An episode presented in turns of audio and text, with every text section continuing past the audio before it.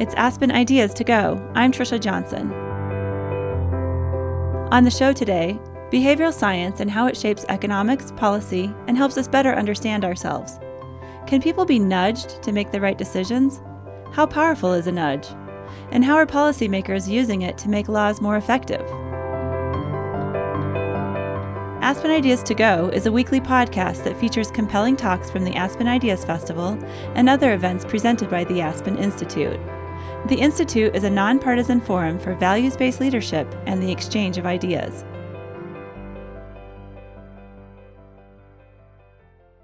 Cass Sunstein is founder and director of the program on behavioral economics and public policy at Harvard Law School. He began studying human behavior in society decades ago. Through his research, he started to doubt the long held idea that people are rational and respond to incentives.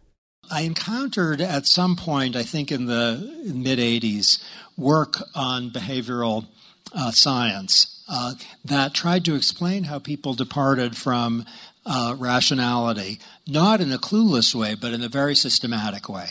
Sunstein gives an example from 2014 when a doctor in New York City tested positive for Ebola. The result was panic throughout the city. Sunstein says the public reaction was overblown. At that time, more Americans had married Kardashians than had died of Ebola. but people were really, they weren't really scared, oh my God, I might marry a Kardashian. they thought I might get Ebola, even on the subways.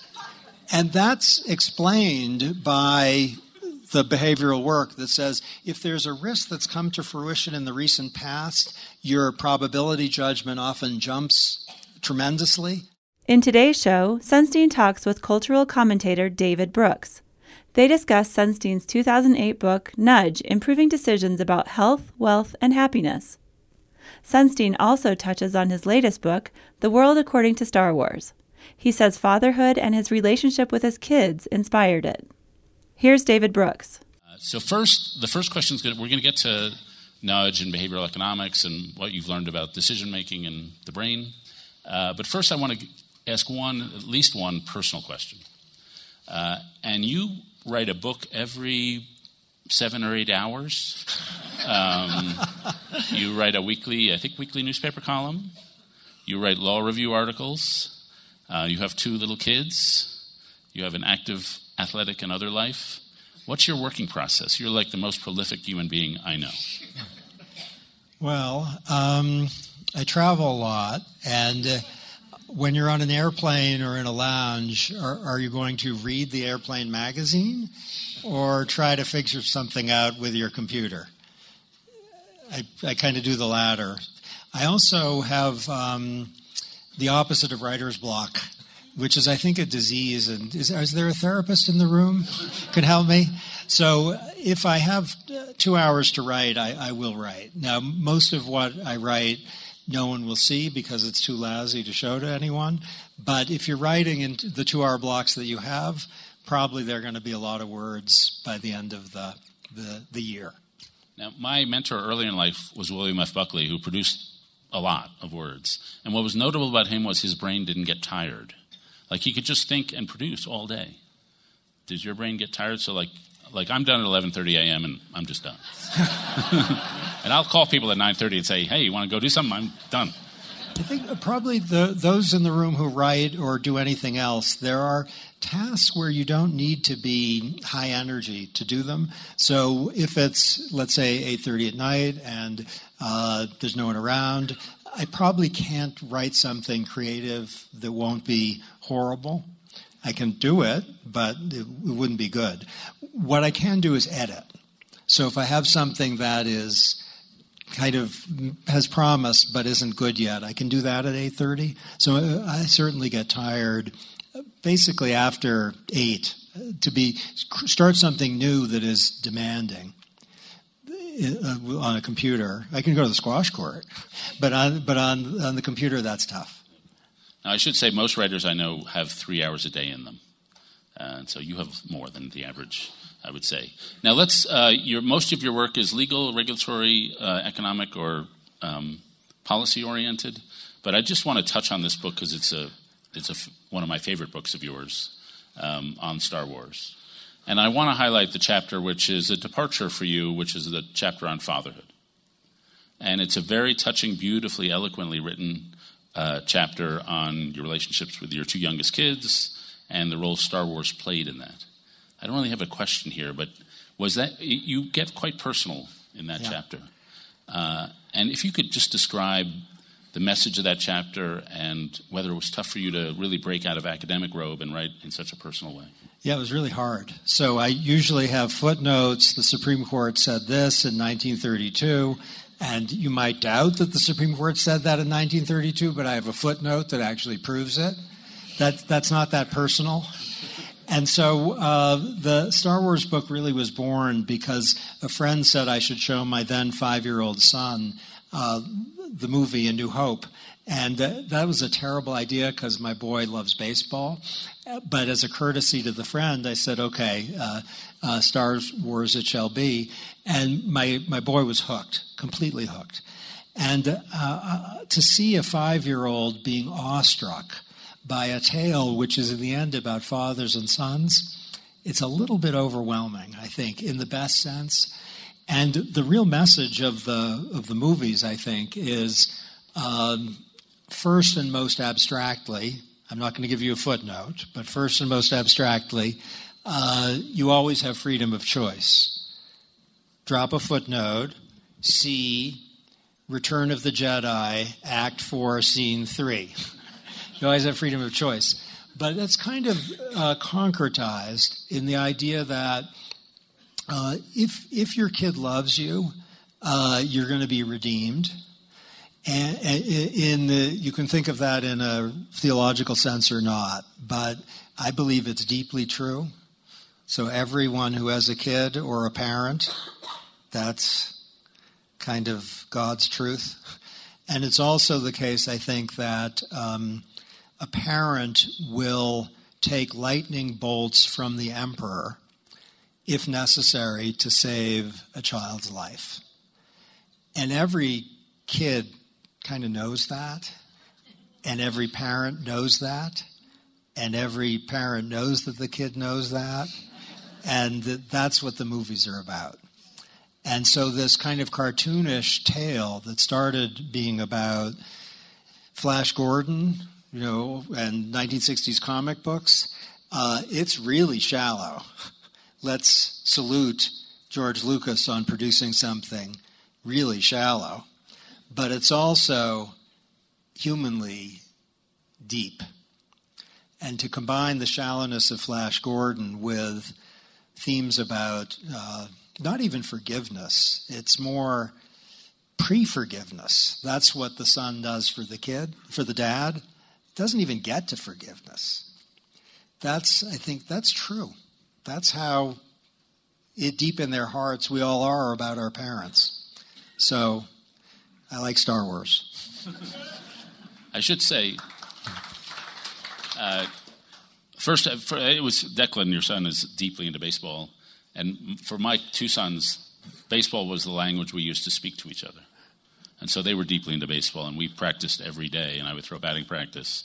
Uh, and it, we didn't have to talk about our actual emotions because we were talking about baseball. And it was a substitute for the emotions. I think especially fathers and sons need a third language. I am reminded. You can imagine that uh, children of uh, Cass and Samantha Power are bound to be sort of articulate. Uh, and we were playing wiffle ball, and Cass and I were in the outfield, and I think your son was pitching to Samantha, and we were, of course, talking. And he turned around and said, Are we playing or are we conversing? He's like four at the time. Uh, okay, now we're going to go to our actual subject, and that's uh, nudging and behavioral economics, really a revolution, A, in the field of economics, and I think a revolution in policy, and also in, the, in how we understand ourselves. Uh, and I guess the, the simplest question is you're out there teaching law at Chicago, writing about the Supreme Court. How'd you get interested, and who'd you get interested with? So, in the 1980s at Chicago, there were people who, in terms of Nobel Prizes and ag- agenda setting, both in the academy and in governments all over uh, the world, they were like giants even if, like Milton Friedman, they were small, they were like really, really tall. They were intellectual giants. And what they believed, the Chicago people, is that human beings are rational. They try to maximize their utility.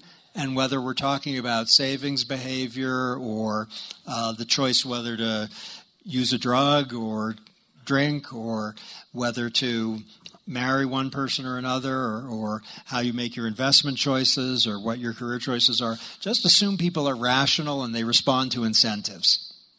And this is deep, still is deeply in the culture in Chicago. It's immensely productive.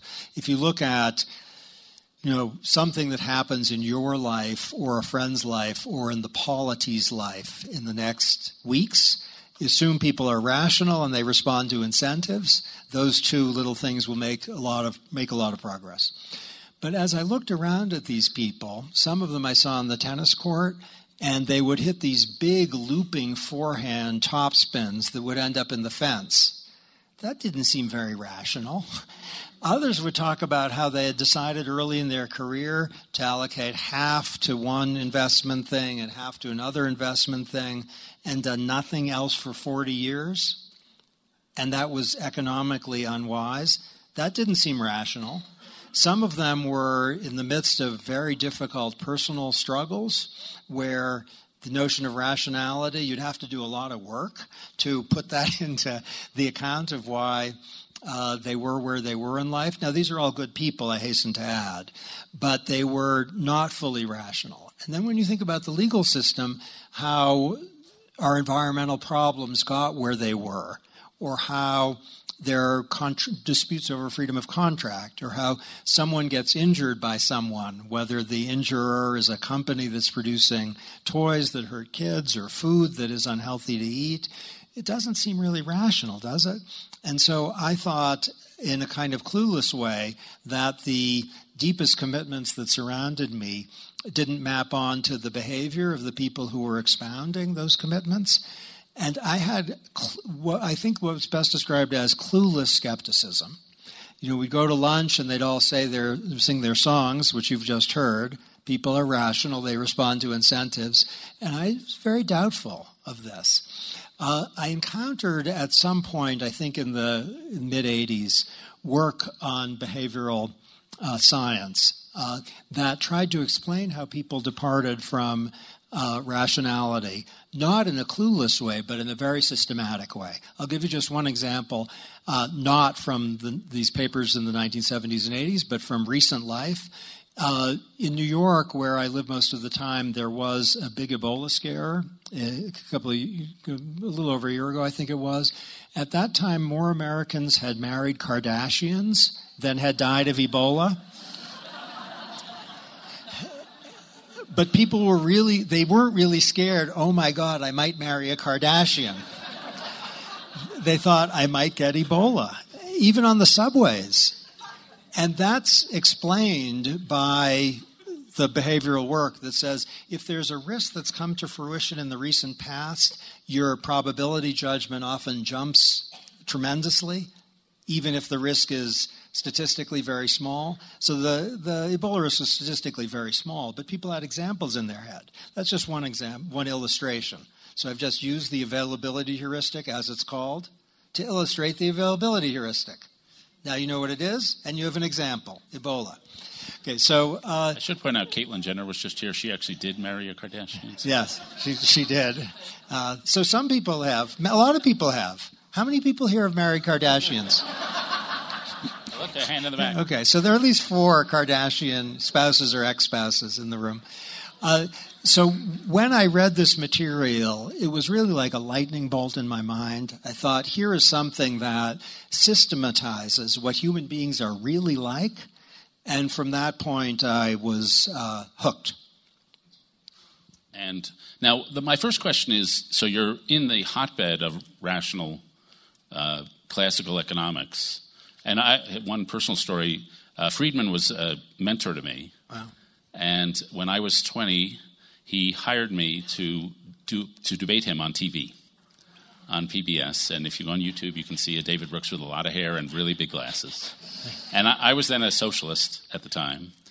And so the show is me studying up social economics, socialist economics, regurgitating some idea, and him destroying me in about six words. and then the camera lingering on my face for about 45 seconds while I try to think of something to say. And I think it's no exaggeration to say he was certainly one of the best debaters I've ever seen and encountered. And so you're coming with your naive skepticism into this, you're like right in the belly of the beast. Were they arguing with you, taking you seriously, debating you? I think they thought I was okay at law. And when I started thinking about this stuff, I was completely off the rails. So I can't say that any of my colleagues, when I started working on this, thought that this was a promising line to get into. They all thought it was terrible. And uh, there was actually a famous event at the University of Chicago, so much so that, University of Chicago Law School, so much so that it is li- a literal truth that no one who was there will ever, for the rest of their lives, forget it.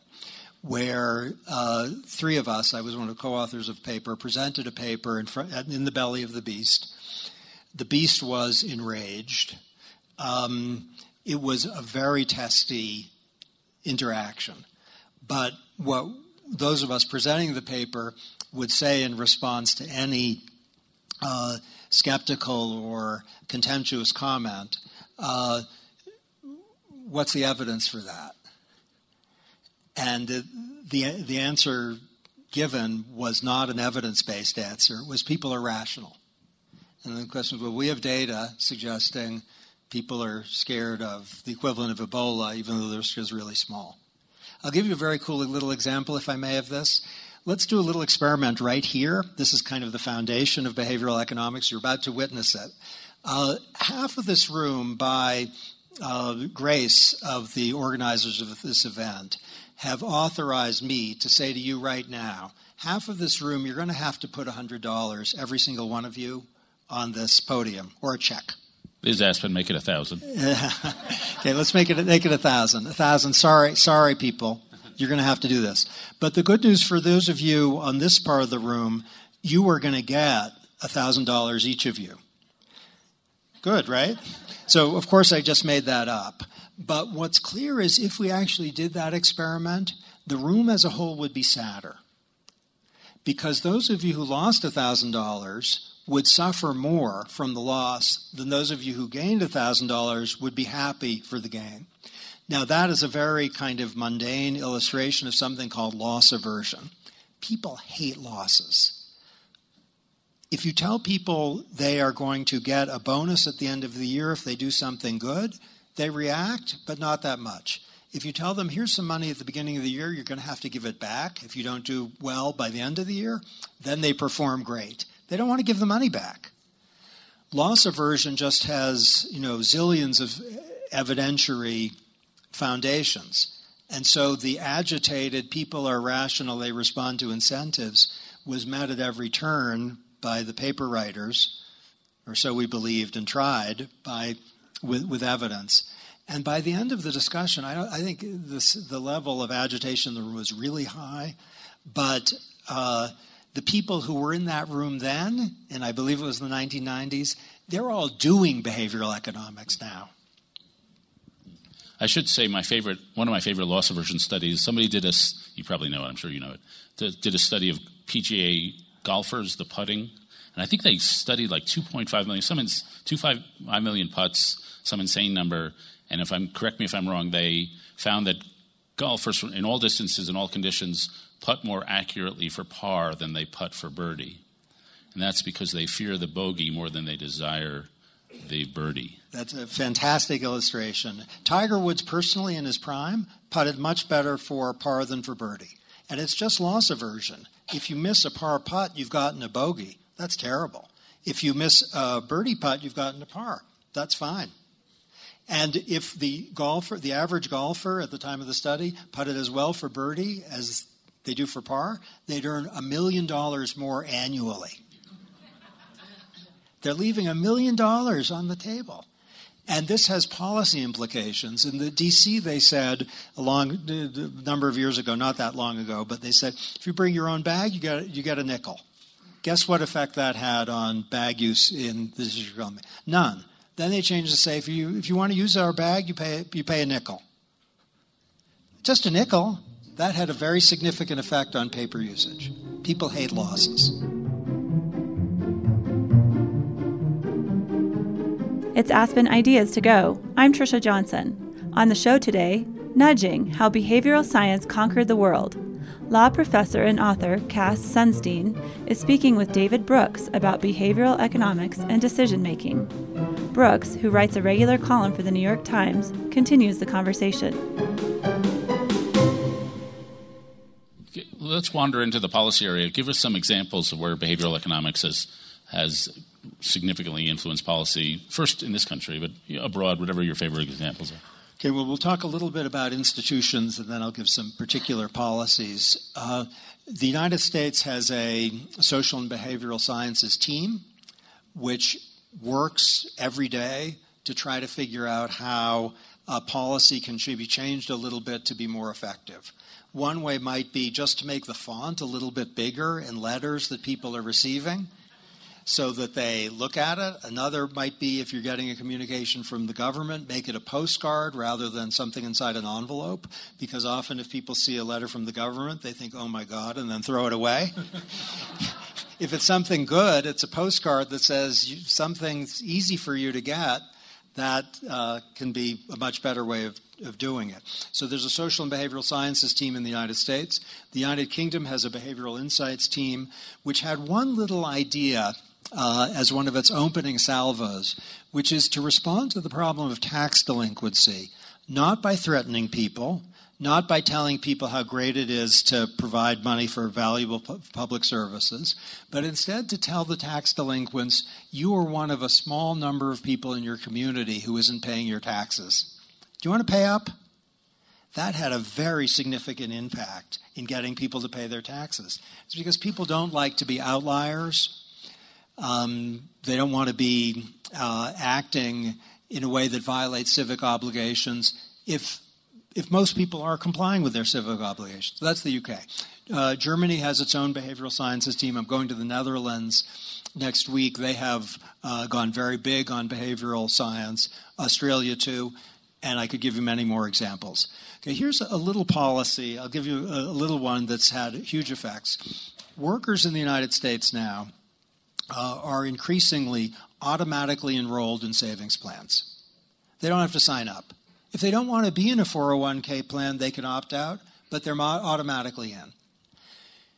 The effect of that should be very modest because if you can sign up if you want to get in, you'll sign up. And if you don't want to be in, if you can easily get out, you should get out. But the change of the default to automatic enrollment is having huge effects in getting American workers at every end of the income distribution saving more for retirement. It's a massively impactful policy. Uh, some places in all over the world, including in some places the United States, have tried a, a similar idea, which is automatically to enroll people in green energy. If they want environmentally worse but cheaper energy, they can opt out. The result in one randomized trial with tens of thousands of households is that you get a, a tenfold increase in the percentage of people who are in green energy if they're automatically in. So if you ask them whether they want to get in, they better be in the Green Party to want to get in. Otherwise, people throw the thing away. If they're automatically in, people stay in, even though they know it's a little more expensive. It's a basically zero cost way of producing environmental benefits. I'm going to give you uh, two more examples. Um, in terms of uh, obesity in the United States, many things have been tried. One thing that the recent data suggests is having a very significant effect is calorie labels. That's a, a nudge. It's a behaviorally informed tool making calories salient. I have a friend, I worked on this in government, by the way, and when I t- told a friend that this was being extended to movie theaters, a very good friend, might have been my wife, like my best friend, the response was not hooray, it was instead Cass ruined popcorn. so there is something, you know, a little jarring to see that popcorn's that. But people who have weight problems in the United States, they are losing weight because of this little, very low cost intervention.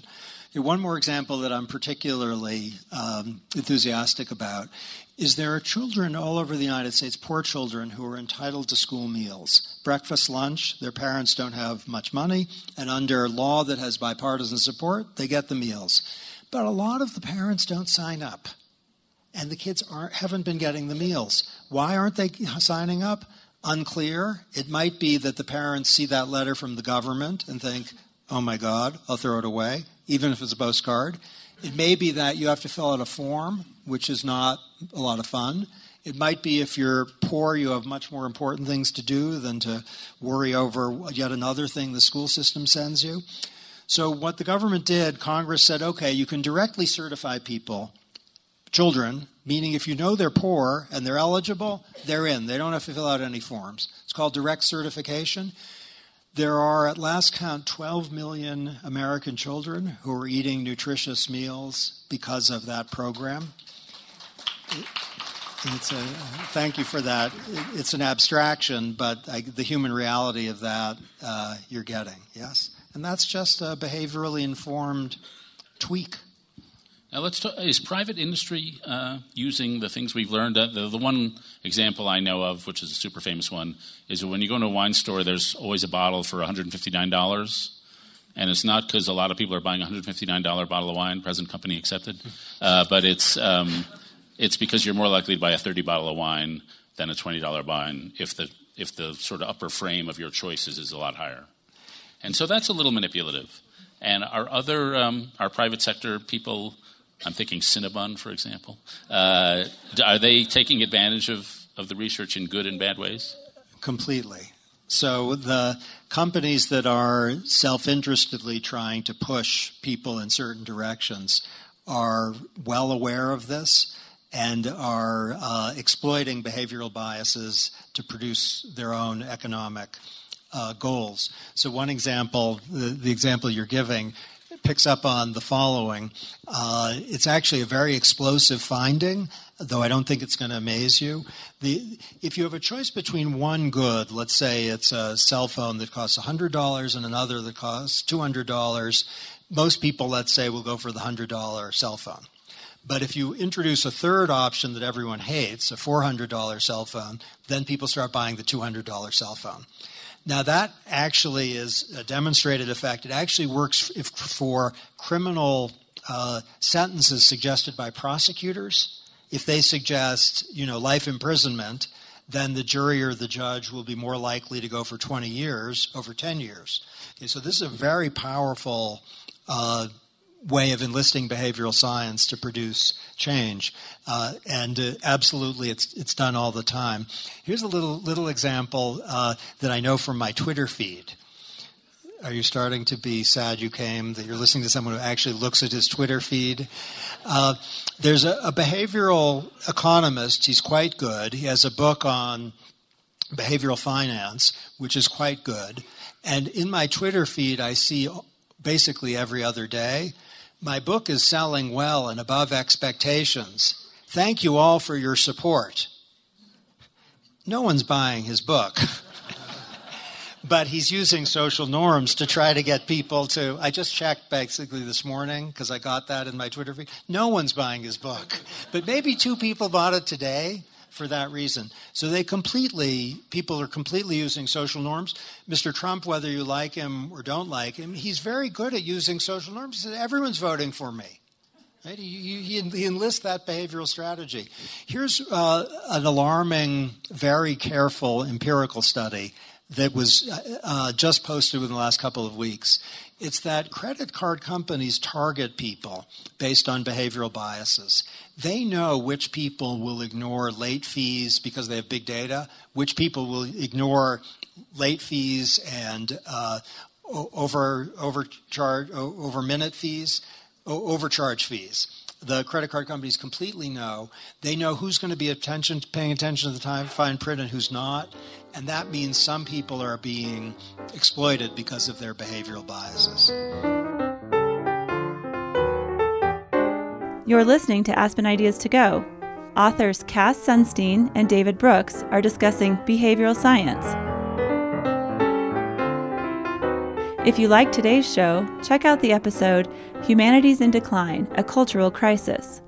Fewer college students are majoring in disciplines like history, literature, language, and philosophy. Does this carry cultural implications? Harvard President Drew Gilpin Faust talks with writer Leon Wieseltier. Find the show by searching Aspen Ideas to Go on iTunes. Now back to today's episode. Here's David Brooks. So here's the question you've faced very famously and very publicly and pretty constantly, but I feel we should go into it. Uh, and so Donald Trump becomes president and has the power of all this behavioral economic knowledge to manipulate people by using nudges and things like that. Uh, and so Cass Sunstein paternalism is one thing, but in the hands of an evil genius, it can get menacing. What's, okay. what's the response? Great. So uh, the most menacing thing is coercion.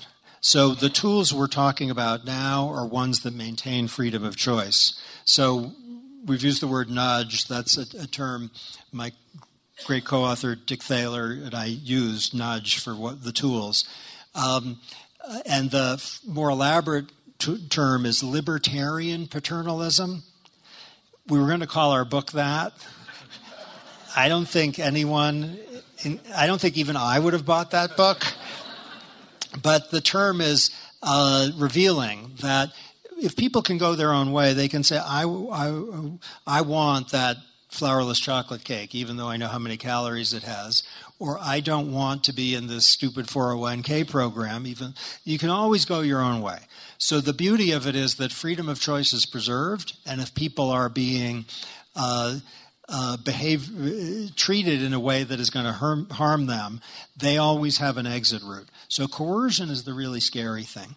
It is true that a, a, a nudger, and you can take your pick of a public official you might not like, uh, would be. Um, it's disturbing that they would have the authority to nudge, but they're going to, no matter how many books are written, and because well, I'll get a little more uh, maybe specific here. Uh, this room has a choice architecture.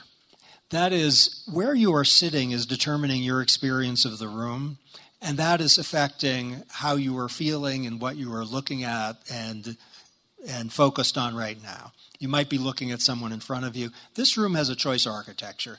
The stakes aren't terribly high because no one is buying or selling anything, but you go in a grocery store, there's a choice architecture. People have put a lot of care into it. You go into a cafeteria, visit a website, there's a choice architecture. If a candy bar has a green wrapper, people who are health conscious and who focus on the environment are more likely to buy it, even if it, it's pure milk chocolate. Now, a candy bar can't not have a wrapper, or at least no one's going to buy a candy bar without a wrapper. So there, there's a cho- choice architecture, which is to say, nudging is everywhere. So long as the government maintains websites and has offices, it's going to be nudging. So you might say that if you have your least favorite you know president in you want to have very severe barriers to at least certain kinds of information campaigns maybe that might steer people to something terrible. But the idea of not having nudging or not, not having choice architecture, that's not possible in this world. So you're innocently um, teaching at the University of Chicago, and you happen to run into a guy named Barack Obama, who's also teaching at the Sainted University of Chicago. And a few years later, he hires you to head OIRA. And even though I don't know what it stands for, uh, OIRA is basically where well, correct me if I'm wrong, where all the regulatory proposals from all the different agencies come into the White House and you basically make an evaluation of them and a recommendation of the president. Is I'm summarizing it correctly? Okay, so the okay, so the office is called the Office of Information and Regulatory Affairs. You'll never forget that, will you? office of Inf- Information and Regulatory Affairs, OIRA. It could be a song, a poem. It's a, it's a beautiful. It has beauty. OIRA. Okay, uh, uh, it was created by President Reagan, and it's it's not wrong to say it's a recommendation to the president, but because the president is so busy, uh, the the idea that he would pass on about 600 or 700 regulations personally just can't do that. So the office has the authority. The, a regulation doesn't become real, meaning proposed to the American public or final, unless that office says it can. So it has veto power over a wide swath of the federal regulatory state. So if you hate the federal regulatory state, OIRA and yours truly were kind of to blame. Um, but the office works in close, close consultation with a zillion other people. That's basically the story.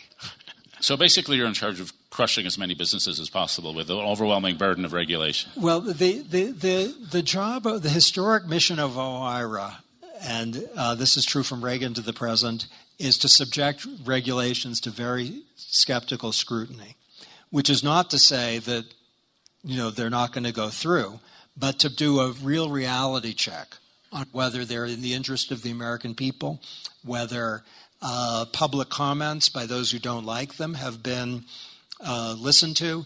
I met the head of the Nature Conservatory when I was coming in here a few hours ago. Nature Conserv- Cons- Conservancy, uh, Slate. It's late East Coast time. Uh, they are a fantastic organization, even if some people mangle their name. And they have policy positions that are extremely valuable. And OIRA makes sure that everyone is listening to the, them. OIRA uh, has two kind of middle names. One is public participation, and the other is cost benefit analysis. And uh, those two have to be surmounted, which means that a lot of regulations don't go through the process, don't get through the process, they never see the light of day.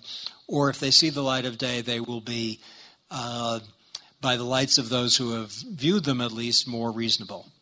So you're in a Democratic administration. Describe how it worked. Uh, was it generally the pattern that the um, the agencies were proposing more than you were comfortable with, or did the president set a tone? Let's be aggressive here, not aggressive there.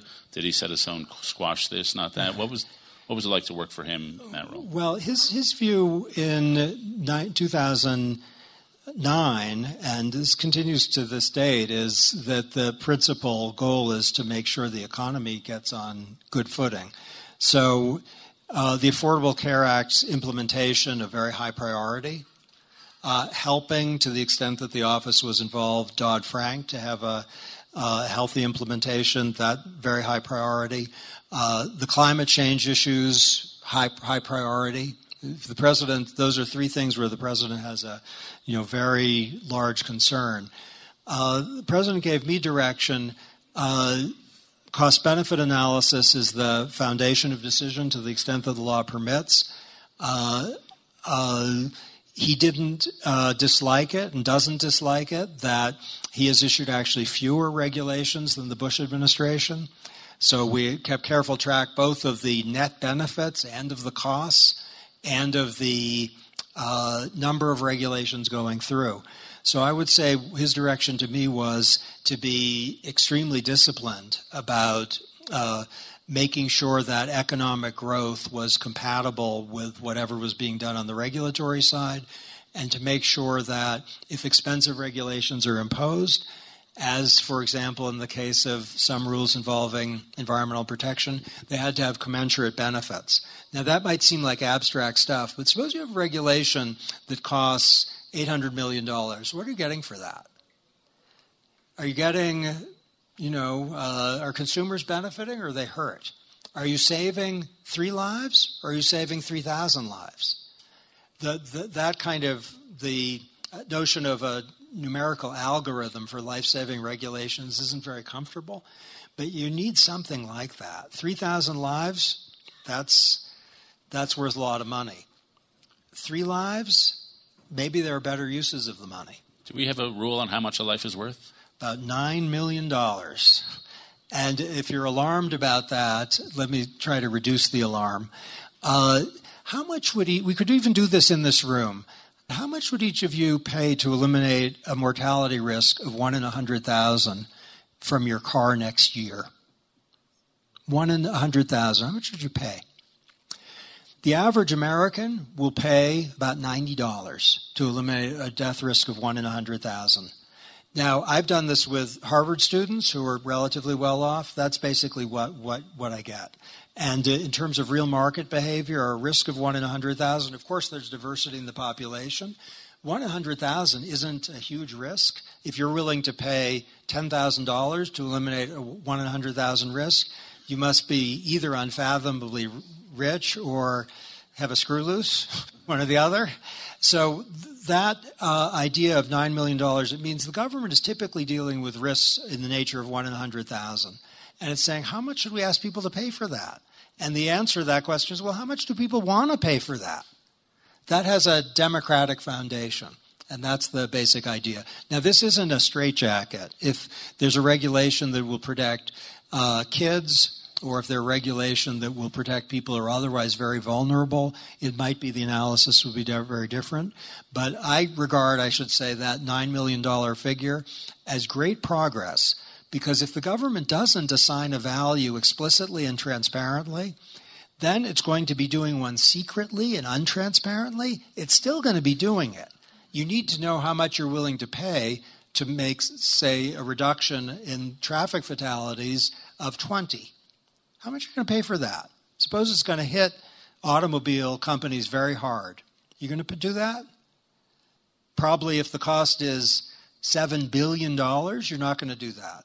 If the cost is 50 million, you're definitely going to do that. And now if you're with me, we're talking. We're starting to come up with numbers. And to figure out what actually people do is a pretty good start. let's get questions from the floor. I think there are microphones. I come from Dallas, Texas, and I've had a number of management jobs in large companies and served as a compensation chairman as well.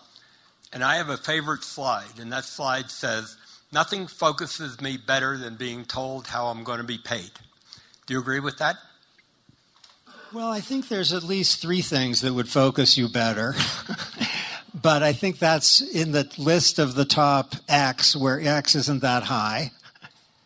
So if there was someone who was going to tell, who you really loved, who was going to tell you whether she loves you, that might focus you a little bit better. If you had a doctor who going to tell, was going to tell you what you had to do with to live, that might focus you better. But that's a good one. Hi. Um, we know that healthcare costs are rising, and we know a great deal of them take place later in life when people are, frank, frankly, near or in, uh, near the end of their lives. What is your position on, on living wills where the box is already checked, do not resuscitate? Good policy, bad policy, why? You know, I haven't really thought that one through, and so uh, I have to say I don't. I don't want to just you know opine on something that I don't uh, uh, haven't studied.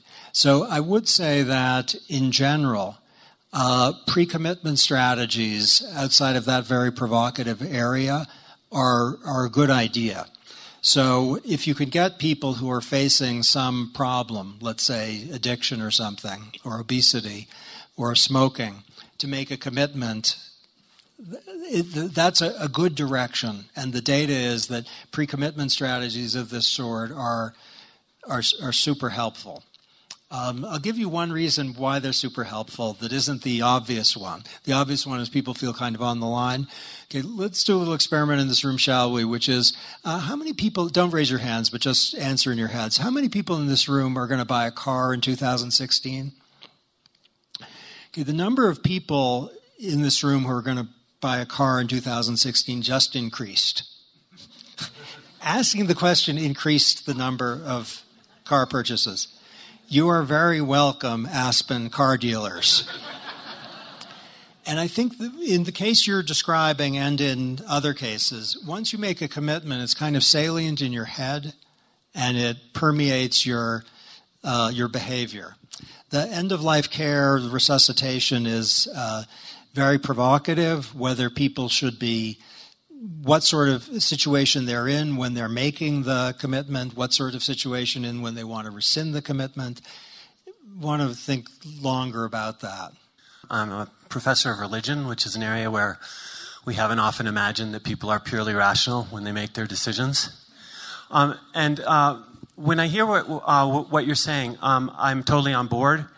But I wonder whether part of the problem isn't just our. Uh, push toward the irrational, but it has to do with just lack of math skills. I mean, you're talking about probabilistic thinking. So much of what you're talking about is the capacity to realize the Ebola, you know, isn't likely to affect me, and to understand the number, you know, four out of uh, 8 million or whatever that figure might be. It seems that that's a big problem that we have. Um, we've seen it with uh, conservative uh, columnists for the New York Times who aren't in this room um, in terms of. Wait, there's another? Uh, in terms of their capacity to, you know, follow the data is in Krug, the polls. Is Krugman a conservative now? Starts with a D, the last name. But um, you know, the inability to, to just follow the data of the polls of, of, of, Mr. Trump. I mean, a lot of people were confused about that. I think for almost mathematical and statistical reasons. Um, so I wonder to what extent what you're talking about it doesn't have to do so much with the pull of the irrational as it does with just the fact that we don't think probabilistically in the way that poker players do or money moneyball people okay, do, etc. Great. So I, I, hope I didn't use the word irrational or pull of the irrational because I don't think that's a helpful way to talk. Uh, people aren't irrational, uh, at least in terms of behavioral science. There's no pull of the irrational. There's instead bounded rationality, which means people are human rather than computers. Now, that does uh, fit very much with what you're saying, that to think in terms of probabilities is not intuitive. The, the way I'd put it maybe is just driving, deriving from a lot of social science is that people have an intuitive automatic part of the brain that is fast and doesn't think in terms of probabilities, and a slower part Daniel Kahneman is the most famous for publicizing this, though it's not his idea. The sl- slower part is more uh, calculative and probability oriented. Now, that's just so, and there's a question what to do about that. Uh, where the intuitive part of the brain, which maybe some columnists are reflecting rather than the mathy part of the brain. One thing you can do about that is to try to have better math or statistics education, and who could not want that. That's probably a good idea. Uh, another idea, which I think is more interesting, is to say in some domains that affect people's behavior, uh, to flood them with information about probabilities and such is less uh, useful than to give them a path th- that is probably going to help them if they don't want to get into the details. So for financial education, the track record's very mixed, and that's an effort to produce statistical knowledge for something really important, people's finances. But to default people into things that are sensible, like a diversified, passively managed index fund, that's easier, simpler. So this is a long way of saying yes, I agree with that. Uh, can I partially disagree? I mean, you would not disagree with what I'm about to say. Uh, but the two systems, one thing to emphasize is the two systems are smart in their own way. And so if you're doing, if you're, should I fly on this airplane, the math and the risk assessment is certainly valuable. Should I fall in love with this person? The risk assessment is, the numerical mathematical thinking is truly irrational or ineffective is a better way to put it. So one of the interesting things about da- online dating sites is a lot of them claim to have algorithms that will match people together based on their data. These algorithms do not work at all because right. people are using a different intuitive pattern recognition systems that's below the level that's of awareness. great and that's completely true and here's a simple support for what you said interviews are not very predictive of performance you want to look at people's records uh, interviews are very uh, attractive to people as a way of measuring how people are going to do.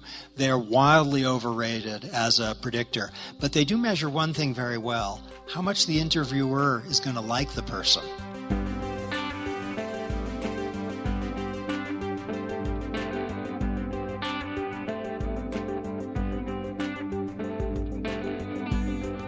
Today's show features New York Times columnist David Brooks and Cass Sunstein.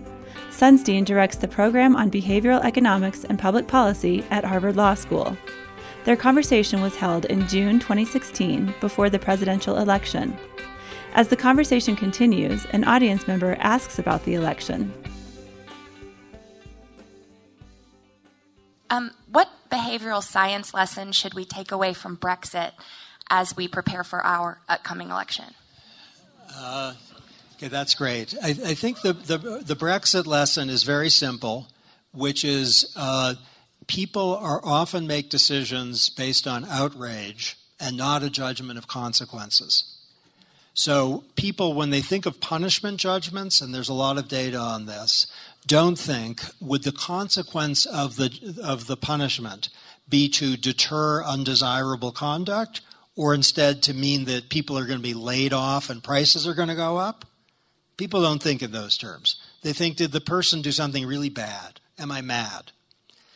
Outrage is um, like a rule of thumb that often works well. If someone's treated us badly or been cruel or something, we often have a calibrated outrage system that kind of works well for deterring the person from doing things. But Brexit, in my view, was even if you think it's a good idea, as I don't, the, the political economy of it was people were really mad and they didn't engage the consequences. So the question is how can we respond to uh, a quick, rapid, and in this case, not very reliable outrage as a product of voting behavior? Well, loss aversion is one. If people are outraged, are aware that if they w- succeed in registering their outrage, they're going to lose something really important. That's how the young people in the UK were. Loss aversion helped drive their votes. If you can kind of get people to focus on what is this actually going to mean for real people, then you can soften, if the political system's working right, the magnetic pull of, of I'm really mad. But you've raised a great question. I think this is a big policy imperative, certainly for Europe over the next few years, and very plausibly for the United States. Can I challenge you on that? Uh, just and, uh, and based on the grounds that you, actual human beings are too complicated for any academic discipline. Uh, and even behavioral economics, which is more sophisticated than classical economics. But people who voted for Brexit, and I was not for leaving, uh, were driven partly by economics, I'm thinking, burdensome Brussels, partly by nationalistic love of country and love of England, partly out of a sense that their communities are falling away, partly out of the psychological sense their families are becoming more disordered. Uh, and so, what you know, what you find in this country is that the economic is indivisible from the emotional, from the ethnic feelings. It's all one thing in people. Okay. And to try to take just one sliver does some distortion to it. Yes, okay. So fair enough that the outrage point is too simple. And uh, nationalism and identity as a Brit. Uh, uh, clearly a big determinant, and the other things you said also work. And which and what proportion would require more uh, on the ground knowledge than I certainly have. The, the only thing I'd, I'd add is that uh, in terms of whether a Brexit, Brexit was a good idea, um, I want to be, at least as a first approximation, kind of blockheadedly consequentialist and think, you know, is bre- uh, consequentialist mean what are the effects actually for real human beings?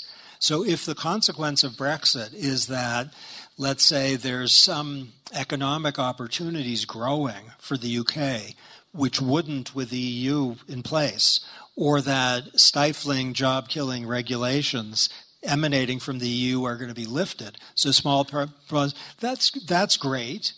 If the consequence is that people are going to be losing their jobs, uh, free trade is impossible, so or less easy, such that mobility is going to be restricted, so that real people are going to be suffering.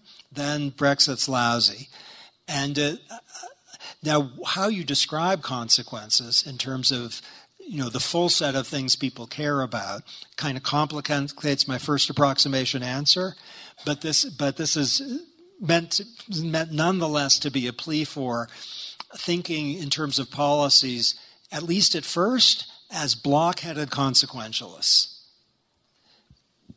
most people don't do that so just one final question i always ask this of academics and the question is you were you served as a thinker and a writer and an academic. Then you went into government, and the question is, what did you learn in government that you didn't know before? And you know, I ask this question a lot. Sometimes I get the answer. I used to think government was about 75% personality and relationships, and now I realize it's 98% about personality and relationships. One answer I got was uh, the military people are way more impressive than I thought they were, and our intelligence quality of our intelligence is way worse than I thought it was. So I'm throwing that to you Okay, the most important thing I learned is the immense importance of public comments to what comes out of the government. And uh, the reason that was learning is that there's uh, wisdom among the academics that says if the Environmental Protection Agency suggests it's going to do something about climate change and goes through the public pro- comment process, or if the Department of Health and Human Services says something about calorie labels, or the Department of uh, Homeland Security says something about what we're going to do about uh, uh, national security at airports, that the public comment thing is just a, a TV show. It's just a kabuki theater. Nobody reads that stuff. The stuff is really determined by the interest groups. Um, that actually sophisticated view that I just described is, I think the technical word is horseshit the public comment process is immensely important. That's the most concrete thing I learned. What comes out, whether it involves immigration or climate, the kind of notes that come in from the Natural Resources Defense Council or the Chamber of Commerce, these are taken extremely seriously or from ordinary doctors or biologists who tell the government things. And the people who write those letters will never have a clue of the impact because they won't get an answer, but the law will be changed as a result. Now, that's associated with something else I'll just describe, which there's a view among the academics that the government is buffeted about by the interest groups. That, you know, they did this because the car companies wanted it or the environmentalists wanted it. Nothing could be further from the truth, at least in terms of what the executive branch does. There are all these technical people, most of whose political affiliation one has no idea about, who are actually trying to do the right thing. And what the interest groups say is weightless, except insofar as they come up with substantive arguments that uh, convince people. Okay, uh, I have to go buy a car. Uh, and so let's thank Cass Sunstein. Cass Sunstein wrote the book Nudge Improving Decisions About Health, Wealth, and Happiness. He spoke with David Brooks. He's an author and an op ed columnist for the New York Times. Their conversation was held at the Aspen Ideas Festival in June in Aspen, Colorado. Make sure to subscribe to Aspen Ideas to Go on iTunes or your favorite podcast app. Follow the Aspen Ideas Festival year round on Twitter and Facebook at Aspen Ideas. Today's show was produced by Marcy Krivonen and me and recorded by our team at the Aspen Institute. I'm Trisha Johnson, editorial director of our public programs. Thanks for joining me.